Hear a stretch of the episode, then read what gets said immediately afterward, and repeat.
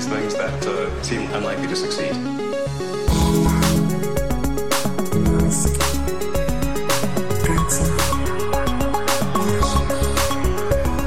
Bienvenidos una semana más a Elon, el podcast eh, semanal en el que nos metemos eh, hablar de este señor, de Elon Musk, y de sus compañías. Eh, en algunas cosas ya sabéis que sigue siendo un payaso, en otras cosas parece que sigue siendo pues un catacrack. Y nos movemos en esa línea de intentar dar palo cuando merece el palo y dar palmas cuando merece las palmas. Has, has resumido el podcast en, dos palabras. ¿Ves? Si es que payaso tengo, catacrack.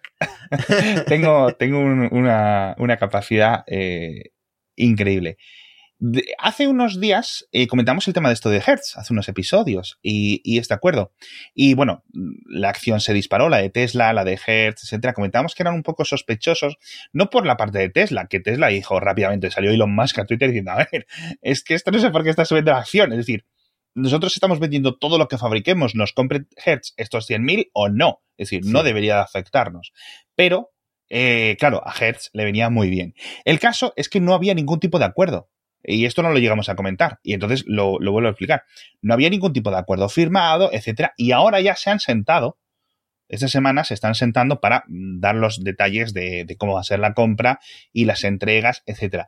Entonces, mmm, es posible que el acuerdo final sea diferente a lo que anunció por nota de prensa Hertz unilateralmente en el, en el pasado. Pero sí es cierto que si realmente quiere 100.000 coches, o 100.000 más los 50.000, o se los compra Tesla o se los compra un consorcio de, otros fabricantes porque realmente capacidad de fabricación extra constante de 100.000 coches, muy pocas empresas lo tienen, ¿vale? Y, y, menos que se las puedan entregar en Estados Unidos, que es donde van a estar la mayoría, claro. La verdad es que lo de Hertz anunciando a bombo y platillo lo de los 100.000 coches Ol, sin, huele, tener, huele. sin tener nada.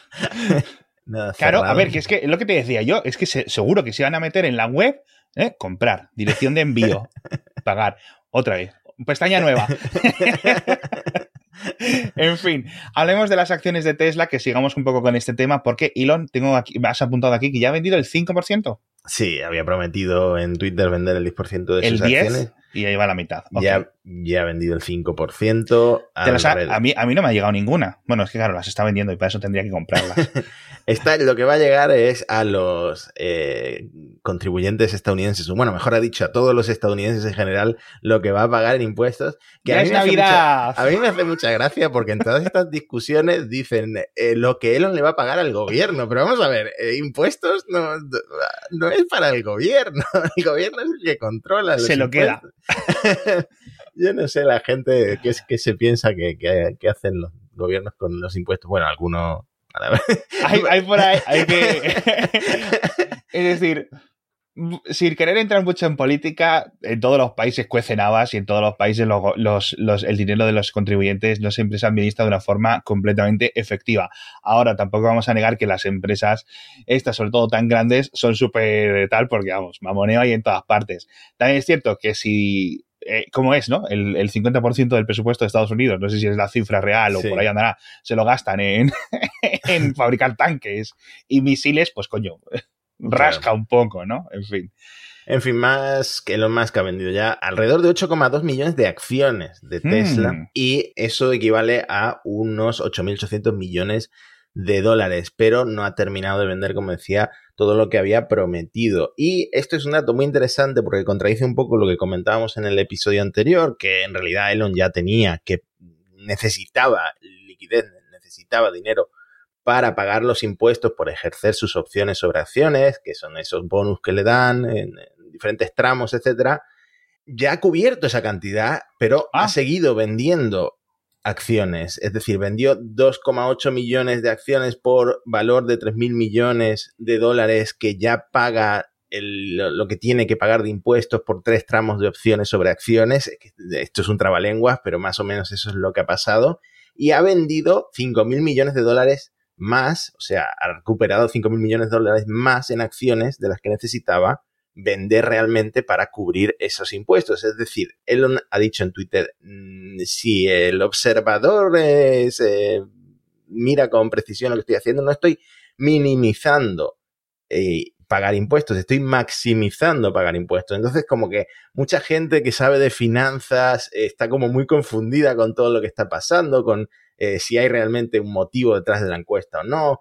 Una posibilidad es que hizo la encuesta simplemente porque si no hubiera hecho la encuesta y hubiera empezado a vender acciones, pues la acción eh, se habría hundido. Se habría hundido porque eh, era como, ¿qué está pasando? El una, pérdida, una pérdida de confianza manifiesta, ¿no? Si no se comunica bien. Pero sí, eh, básicamente mm, ya ha cubierto eso que tenía que pagar de impuestos que comentábamos en el episodio anterior y ha seguido vendiendo, le falta todavía ese otro 5%. Y nada, hay gente, pues, si queréis dejamos enlaces a los tweets que calculan cuánto va a pagar en impuestos, y hay gente hablando de esto toda la semana, pero tampoco creo que tengamos que dedicarle. No, no, no mucho más. Para eso ya está el Financial Times, la CNBC, etcétera, que rían tres horas cada día con el propio Elon, literalmente. O sea, es, una locura. Eh, de todas formas, recordemos que cuando Elon, famosamente, que lo cubrimos en este podcast, porque todos sus tweets pasan por nuestro filtro, ya dijo que el precio de la acción de Tesla, dice, ¿te acuerdas? Está demasiado alto, en mi opinión. Estaba a 140 el precio entonces. Esta hora llegó a tocar 1200, está ahora mil y poco. Entonces, a lo mejor simplemente la explicación más sencilla es la, la más real. Lo comentabas tú la semana pasada. Él tiene unas opciones para comprarlas muy baratas. Sí. Las vendo a mil, las compro a X, pago los impuestos, pero es que me estoy llevando acciones de Tesla completamente baratas. Y si no las compro ahora, pierdo la oportunidad, que era una oportunidad específica para él, por su cargo, comprar las acciones tan baratas. Entonces, a lo mejor acaba el año con más acciones de Tesla. Hmm, puede ser, sí. Lo que, lo que sí tenemos que comentar es su momento payaso de la semana. ¡Momento payaso! sí, sí. Coméntalo tú porque... Que ha sido la respuesta a Bernie Sanders, ya sabemos, este eh, congresista de izquierdas, eh, lo más de izquierdas que hay ahora mismo en Estados Unidos. Hombre, imagino que habrá lo, que habrá más radicales, en cierto sentido, pero no en el Congreso. Exactamente, y dice, y le contesta Elon, se me olvida que sí, que seguías vivo, ¿no? O sea, fuera de lugar totalmente a una persona ya de cierta edad. Sí, no, eh, está mayorcete. Sanders le había dicho, bueno, no, no es que le hubiera dicho nada. Es que no se lo ha dicho nadie. el otro. Lo soltó al aire, dijo, debemos exigir a los extremadamente ricos que paguen una parte justa de lo que ganan de su patrimonio. Y punto. Eso puso Sanders. Y Elon se metió en ese hilo y dejó como no sé, una, docena de tweets eh, sobre todo ese de se me olvidaba que seguías vivo, ¿no? Eh, que fue el que llegó a todas las titulares. Y, mm, y, luego siguió insistiendo en plan, ¿quieres que venda más acciones, Bernie? Solo di cuánto, di cuánto. ¿El 53% te parece razonable? Empezó a soltarle ahí una de cosas. Imagínate, yo no sé cuántos de nuestros oyentes conocen a Bernie Sanders. Bernie Sanders es un político muy famoso en Estados Unidos. Un político que lleva, eh, antes era alcalde de no sé dónde, pero vamos, eh, en el Congreso de Estados Unidos lleva décadas. Siempre abogando mucho por lo típico, ¿no? Por los más desfavorecidos, los profesores, los, los servicios públicos, la sanidad, los veteranos que allí son un montón. Claro, el concepto de los veteranos es como muy estadounidense, porque como el resto mm. de países no estamos constantemente en guerras, pues no tenemos tantísima gente eh, moribunda por las calles, en plan ahí que le falta una pierna o cosas así. Eh, es como algo del siglo XIX, tener veteranos de guerra, ¿no? Pero mm. bueno, Estados Unidos, ¿no? Ok, me gustaría muchísimo ver un debate de estos dos uno sentado en una silla y otro en la otra silla al lado. Porque Bernie Sanders, por mucha risa jiji de Elon, es que se lo come, obviamente. A nivel mm. dialéctico, cualquier político estadounidense se come a Elon con patatas, o sea, lo arrolla. O sea, el político más inepto del regional de cualquier sección del mundo que tenga un mínimo de labia se come a Elon porque Elon no sabe argumentar este tipo de cosas. Es decir, la posición puede ser más meritoria, menos meritoria. De nuevo, recordemos que es que aquí mucha gente le falta el contexto. Parece que la gente vive los últimos 10 minutos. Elon hace poco decía que era socialista en Twitter. Eh, esto es ser socialista, Elon, tío. Coño, tío. No lo sé. O sea, que decir, que no, que no hay ningún problema con ser socialista o no ser socialista. Pero lo digas A y luego cuando toque responder por A, ¡Ay! ¡Ay! es decir, las dos cosas lo computan, macho. Que le pregunta a alguien a él en, el hilo de Bernie Sanders, le pregunta, ¿cuánto tiempo le vas a dedicar a este hilo? Dice, me gusta cavar profundo mi propia tumba. Es que, es que, volvemos a los momentos esos de Kanye en la casa de Elon, esos momentos peculiares. Recordemos, es decir, la gente no se divorcia como se ha separado ahora de Grammys hace poco. Es decir, dentro del trasfondo de la vida de Elon, pues está ocurriendo X ideas. Tesla va como un tiro, SpaceX va mejor aún, pero a lo mejor Elon en su vida personal no lo está pasando de puta madre. Y cuando no lo pasas de puta madre, pues dices tonterías en Twitter. Tengas muchísimos millones en bolsa o tengas un euro en tu cuenta bancaria. Es la condición humana, decir chorradas en Twitter. Así que yo creo que de verdad no deberíamos de pensar mucho más en ello. Eh, em, digamos que Elon está en un estado padre de Milhouse de los Simpson cuando se quedó soltero ahora mismo. Pero eso es lo que alega. Eso es que alega. Es decir, no puede jugar las dos cartas, Elon. No puede jugar, ay, es que no tengo propiedades, ay, es que lo he vendido todo, y luego decir, es que pago muchos impuestos porque soy mucho millonario. Las dos cosas no las puede jugar. Es lo que le dice mucha gente, me hace mucha gracia esta expresión, que es eh, hacer cosplay de pobre. No, no, no. En fin, mientras estaba tuiteando todo esto, eh, resulta que eh, JP Morgan, el banco este, sí, sí. esto pasó simultáneamente, demandó a Tesla por 162 millones de dólares. A ver, lo explico como lo he entendido y luego tú amplías porque en esto eh, me das... Yo solo voy a dar un contexto. JP Morgan es uno de los mayores inversores iniciales de Tesla en la historia y uno de los que han permitido a la empresa crecer. Continúa. Bueno, 2014. Tesla estaba construyendo la Gigafactory original y necesitaba... Yo lo voy a interpretar, yo lo voy a interpretar como una obra de teatro, para que la gente nos vea en YouTube. Esto no es muy, eh, muy para estoy, construyendo coches, estoy construyendo coches. Vale, está Alex haciendo unos gestos para la gente que escucha el podcast. Eh, está Tesla construyendo la Gigafactory original, necesita financiación, entonces le vende a JP Morgan unas garantías de acciones y acordaron un precio de ejercicio, de, ejercer estas acciones, de, 100, de 560 dólares. Si, eh, si, las garantías expiraban y el precio de las acciones era menor que ese precio en el momento de la expiración, pues ninguna de las dos empresas le debía nada a la otra, pero si el precio de la acción estaba por encima del precio del ejercicio, a la hora del vencimiento, pues Tesla entregaba acciones iguales a la diferencia eh, de precio. JP Morgan se blinda legalmente en el contrato eh, y tiene pues una cláusula para ajustar el precio del ejercicio. ¿Qué pasa? Elon Musk tuitea que va a privatizar Tesla. Que va a privatizar Grande el mes de agosto de 2018. Uno de mis mejores momentos de mi vida. Tuitea que va a privatizar Tesla cuando alcance 420 dólares la acción y que tiene financiación asegurada. ¿Qué pasa? Que, bueno, ya sabemos lo que pasa y eh, JP Morgan ajusta el precio de ejercicio a 484 dólares. Tesla se enfada. Le contesta que no era necesario porque ya abandonó sus planes de privatizar la empresa y los abandonó rápido, que no era necesario hacer este ajuste por el que JP Morgan acabaría ganando más dinero y deja de hablar con JP Morgan durante seis meses. O sea, no contesta a los emails Tesla. No sé si el jefe financiero, bueno, deja de hablar con JP Morgan. Sí, seis semanas creo que era. Bueno, una locura. O sea, que no coger los, el teléfono de otros dos inversores tan importantes es un poco raro. Como poco raro. Entonces, ocurre el split de la acción de 2019. JP Morgan vuelve a ajustar el precio de ejercicio a 98 dólares, 98,8 dólares. Tesla no le responde, siguen sin hablar. Las garantías expiran en junio y julio de 2021, o sea, o sea hace nada. Eh, Tesla paga algunas acciones. Recordemos que la acción de Tesla se había disparado. Exacto. Tesla paga algunas acciones, pero aún debe 228.775 acciones, que entonces valían 160 millones de dólares. Más o menos.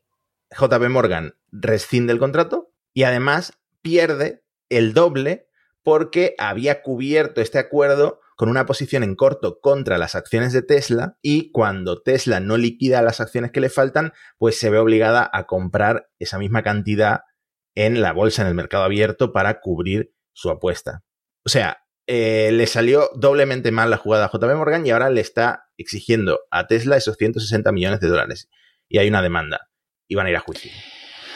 A ver lo que dice el juez. O sea, es que ese es un caso hiper complicado. Al final, JP Morgan estaba haciendo de creador de mercado y es cierto que no es normal ese tipo de comportamientos por parte de, de, Tesla. La mayoría de expertos financieros que he leído sobre este tema, excesivamente complicado para mí entenderlo, es que parece que JP Morgan seguramente tenga la razón. Pero claro, como Elon tiene una flor en el culo en los juicios últimamente, pues quién sabe, ¿no? Pero bueno, a mí cuando empiezan, eh, es que el banco, o sea, estas grandes empresas pegándose entre ellas, a mí de verdad, que me dejen en paz, que se peguen, que, lo, que, lo, jueguen a navajas si quieren, ¿no? Lo curioso es que 160 millones parece tan poco en comparación con las acciones que está vendiendo él. Claro. claro. Si es que además el pago eran acciones, es que tampoco es algo. Pero bueno, si es cierto que, que no lo hubieran conseguido, esto no hubiera ocurrido sin el tuitazo de, de, Elon, que recordemos, sigue dando coletazos. Al fin y al cabo, por cierto, estos expertos financieros decían, no, con la multa de la SEC, de la, de la Comisión eh, de Bolsa de Estados Unidos, es mucho más fácil demostrar este caso en un tribunal.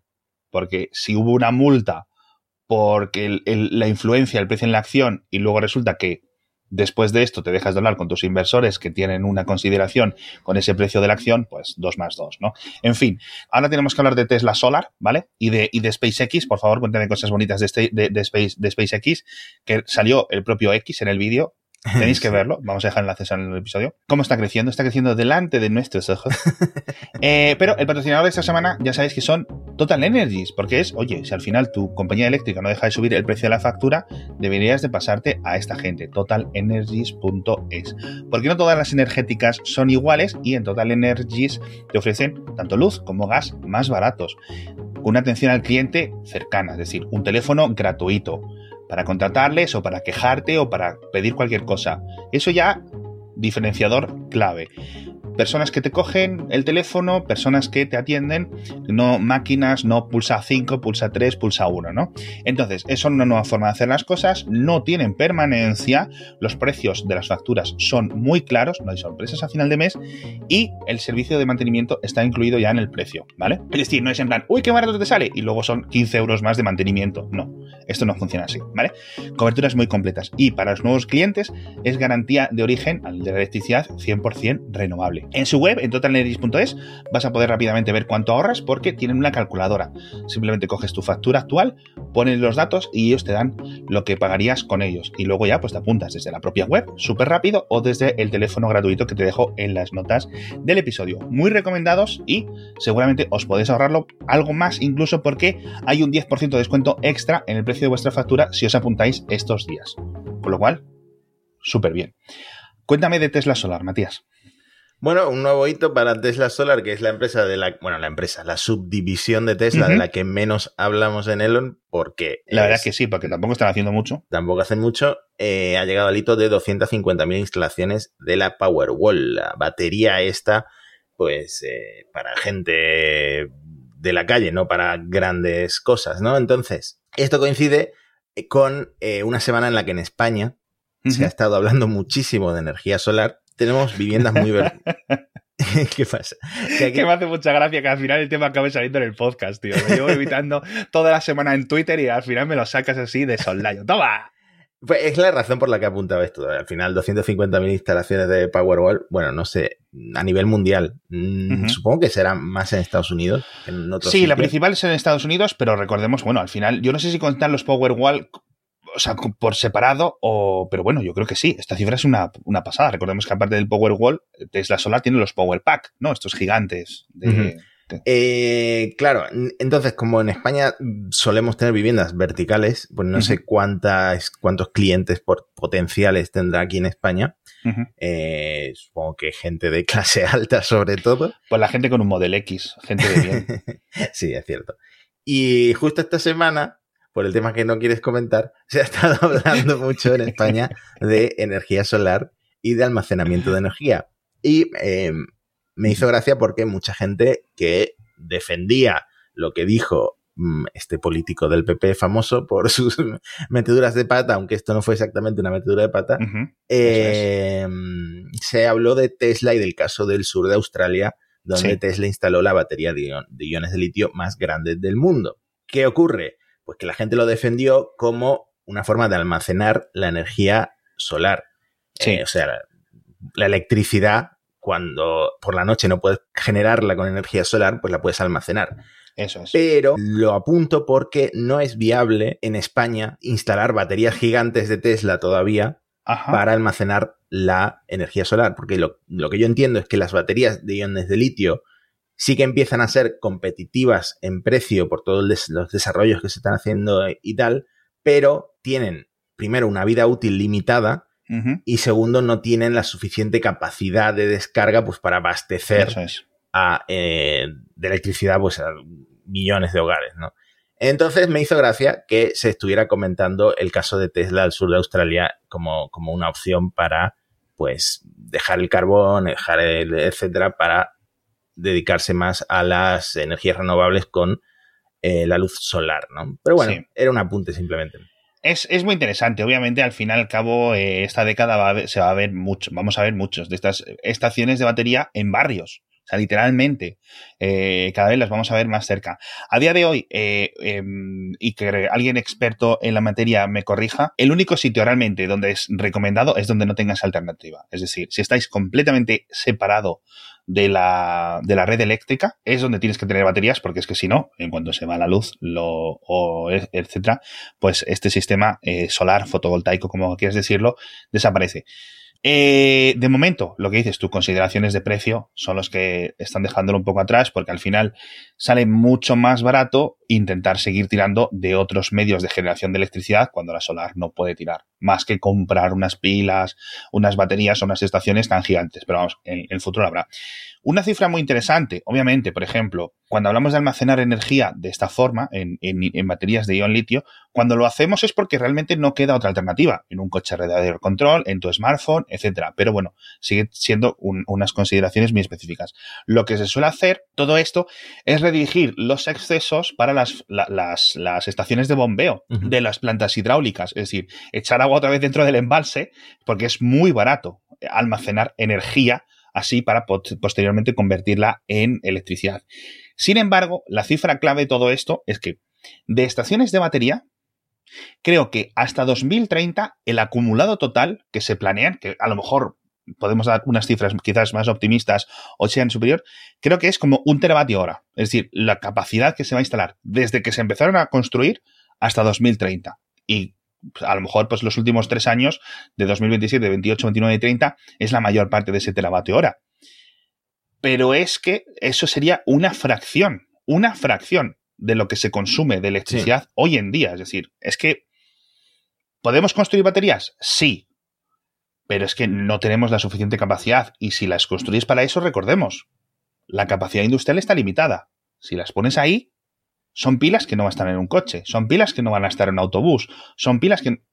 Es, es complicado, es, es, más complicado, ¿vale? Que, que, todo esto.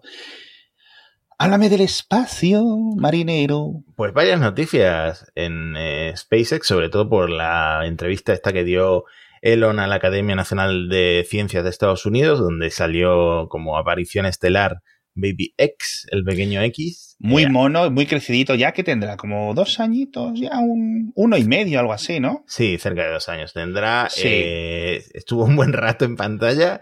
El regazo de Elon. estaba mostrando unos vídeos de la Starship Sí. Y al final ya se puso un poco más inquieto y vino a, eh, al rescate, pues no sé, un asistente de Elon. la, la, niñera número 3. Eh, muy, muy mono el niño, por favor, vedlo porque es muy guapete el chaval y, estaba haciendo muchas cosas. Y yo creo que estaba intentando decir Big Rocket, Big Rocket, porque estaban los, los vídeos y, y, claro, Elon le, comentará todas estas cosas. Joder, si mi padre construyera cohetes, iba a, estar, iba a haber acabado yo de podcaster, ¿no? Pues sería un chaval de éxito. pues Elon aprovechó la ocasión en Twitter para eh, decir que Marte necesita bebés, necesita gente. Que bueno, Dice, es un poco su, su reclamo. Y le miró, le miró, le miró a la cara. Entonces, Starship, empecemos por la Starship. Sí, por favor. primera prueba de encendido con seis motores de la Starship 20, ese es el granito de, de la semana, eh, todo perfecto, todo ok. Y, mm, ocurre esto después de tres semanas de, y ocurre esto después de tres semanas de inactividad en Starbase, que eh, empieza a ser un poco preocupante la inactividad en Starbase.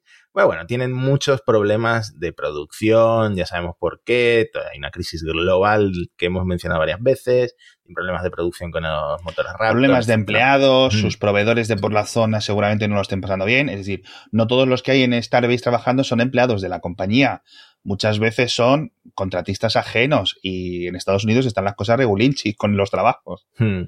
Eh, Elon subió una foto del Booster 4, el Super Heavy, el primer Super Heavy que va a volar con los 29 motores. Y este hilo fue muy interesante porque aprovechó para decir que, mm, aparte del Raptor 2 que viene en camino y que va a ser pues visualmente menos complicado, dice que hace falta un rediseño completo del motor de la Starship para misiones mm, de futuro al espacio profundo y para convertir a la especie humana en una especie multiplanetaria.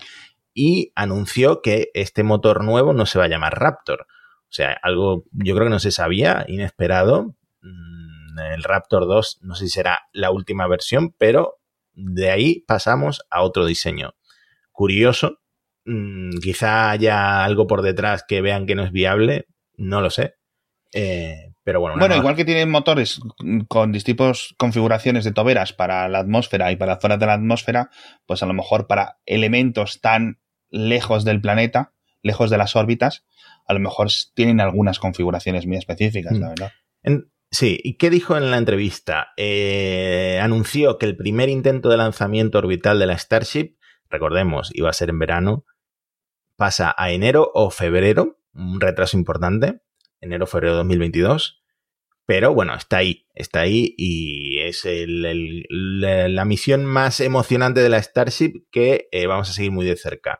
el factor limitante, lo que decíamos, esto en palabras de Elon, la producción de motores, pero según Elon, principalmente la aprobación de los reguladores. O sea que está ahí eh, la Administración de Aviación de Estados Unidos Sí. Eh, un poco complicando las cosas, según él. Se tiene, es decir, este salto de un cohete cada tres meses, más o menos, a un cohete mm, casi semanal, sino incluso en el futuro diarios o múltiples, necesita un cambio de regulaciones, o sea, obviamente, por cajón. Así que Elon ahí está dando los palos con razón. Hmm. Entonces, Elon dice que SpaceX planea 12 vuelos de Starship para 2022 y que los primeros vuelos comerciales de carga llegarían en 2023. Así que esa es la cronología oficial de la Starship por ahora. En cuanto a Marte, se dice que harán eh, dos o tres aterrizajes sin tripulación antes que humanos. Esto es obvio, pero eh, dos o tres, ojo que no son tantos. bueno, dos, no son tantos, pero ya, ya son más de los que ha hecho todo el mundo menos la NASA. Claro, claro, claro. Bueno, ya veremos si, la NASA, si SpaceX realmente eh, logra adelantar a, a, la NASA en este sentido. El SLS ya, bueno, va avanzando la cosa, aunque el presupuesto sigue creciendo, el SLS va llegando ya a su momento de volar. Em, nada más, bueno, sí, sobre Starship una cosa más, que es que Kanye West, lo mencionaste antes, curiosamente, ha estado mm. en la Starbase, eh, lo han estado haciendo un tour y gracias a la foto de Kanye West en redes sociales, eh, hemos visto el estado actual de la High Bay, del bar que van a hacer arriba, que no hay bar ni hay nada, no hay muebles ni nada, y ahí está ahora mismo completamente vacío y prístino, y eso, eso es todo, no sabemos ni por qué estaba allí el Kanye West, pero parece que Elon le hizo un tour personal, así que un poco de envidia sí que tengo. Falcon 9, pasamos al Falcon 9 porque ha habido dos lanzamientos importantes desde la última vez que grabamos, que es el, el, Crew 3, la misión tripulada para la NASA y para la Agencia Espacial Europea, y para mí una misión muy importante porque ha sido la primera vez que un Matías ha viajado al espacio. Eh, Matías Representando al billón y medio de Matías que hay en, la superficie. Matías Maurer, que es un astronauta alemán de la Agencia Espacial Europea. Eh, como curiosidad, esta vez el, el, indicador de microgravedad ha sido un peluche de una tortuga que se llamaba Fau, que es pavo real en alemán. La explicación de esto. Eh, por primera vez en la misión Crew 3 han viajado al espacio astronautas de la clase Tortuga de la NASA, gente muy joven, ¿vale? Dos astronautas muy jóvenes. Eh, y con ellos ha, viajado eh, otro astronauta más experimentado de la clase Peacock, que significa pavo real en inglés. Y claro, como Matías Maurer es alemán, pues en lugar de ponerle a la tortuga Peacock, le han puesto Fau. O sea, eh, la tortuga tenía un significado para absolutamente toda la tripulación. Qué curioso. Sobre misiones crew, misiones tripuladas del Falcon 9, también tenemos que comentar que ya están los cosmonautas rusos de las misiones Crew 5 y Crew 6 al final. O sea, que esto ya se ha aprobado, que sí, comentamos, oye, vamos a ver si me llama, si me responde los mensajes de WhatsApp, no sé qué. O sea, ya lo han negociado. Claro, ya está, está decidido quiénes van a volar y los suplentes, por si hubiera algún problema. Tú y yo no, ¿no? Tú y yo no estamos en la lista, lamentablemente tampoco sé ruso, así que no serviría de nada. A lo mejor me encuentra mi hermano allí. Eh, eh, oye, todos. sí, y la otra misión que quería hablar del Falcon 9 ha sido el lanzamiento de 53 nuevos satélites Starlink con terminales láser para eh, comunicarse entre ellos. Son los primeros con láser estos, ¿no? Eh, había otros que eran como ah. prototipos, pero estos ya van todos con láser. Y em, es el primer lanzamiento Starlink desde mayo. No, perdón, perdón, el segundo, el segundo, que comentamos uno después del parón. Sí. Es el segundo, el segundo lanzamiento de Starlink desde mayo. Esperemos que se empiece a acelerar la cosa y Elon ya ha dicho que sí, que esperan lanzar 80 toneladas en el trimestre este en el que estamos, o sea que sí que se va a acelerar la cosa. Mucho lanzamiento.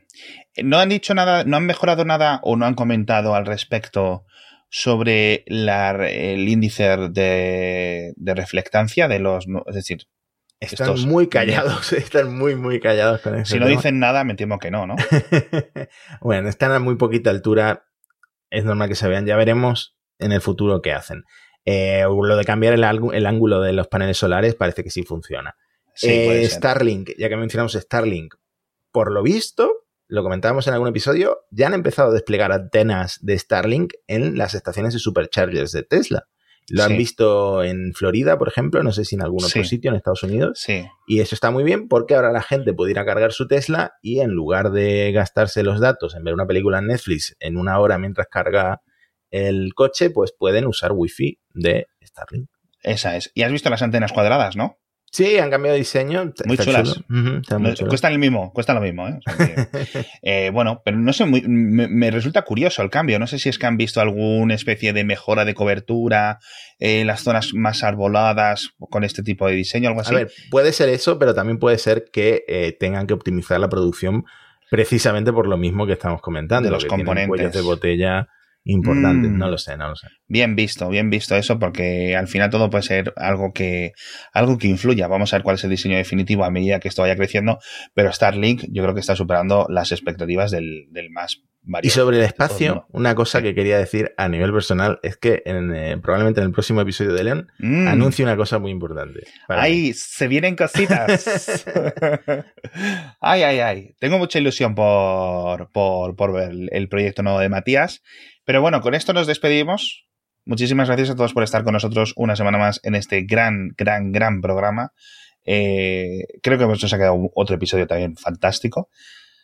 Así que tendréis que esperar a la semana que viene a por el siguiente. Tendremos más cositas porque este señor, la verdad, es que no se calla. Es eh, imposible. No, se, intenta, pero no. Se intenta, pero no. Eh, y, eso que nos, y eso que nos gusta. Muchísimas gracias, me repito, y nos vemos la próxima semana en otro episodio de Elon. Hasta pronto. Things that uh, seem unlikely to succeed.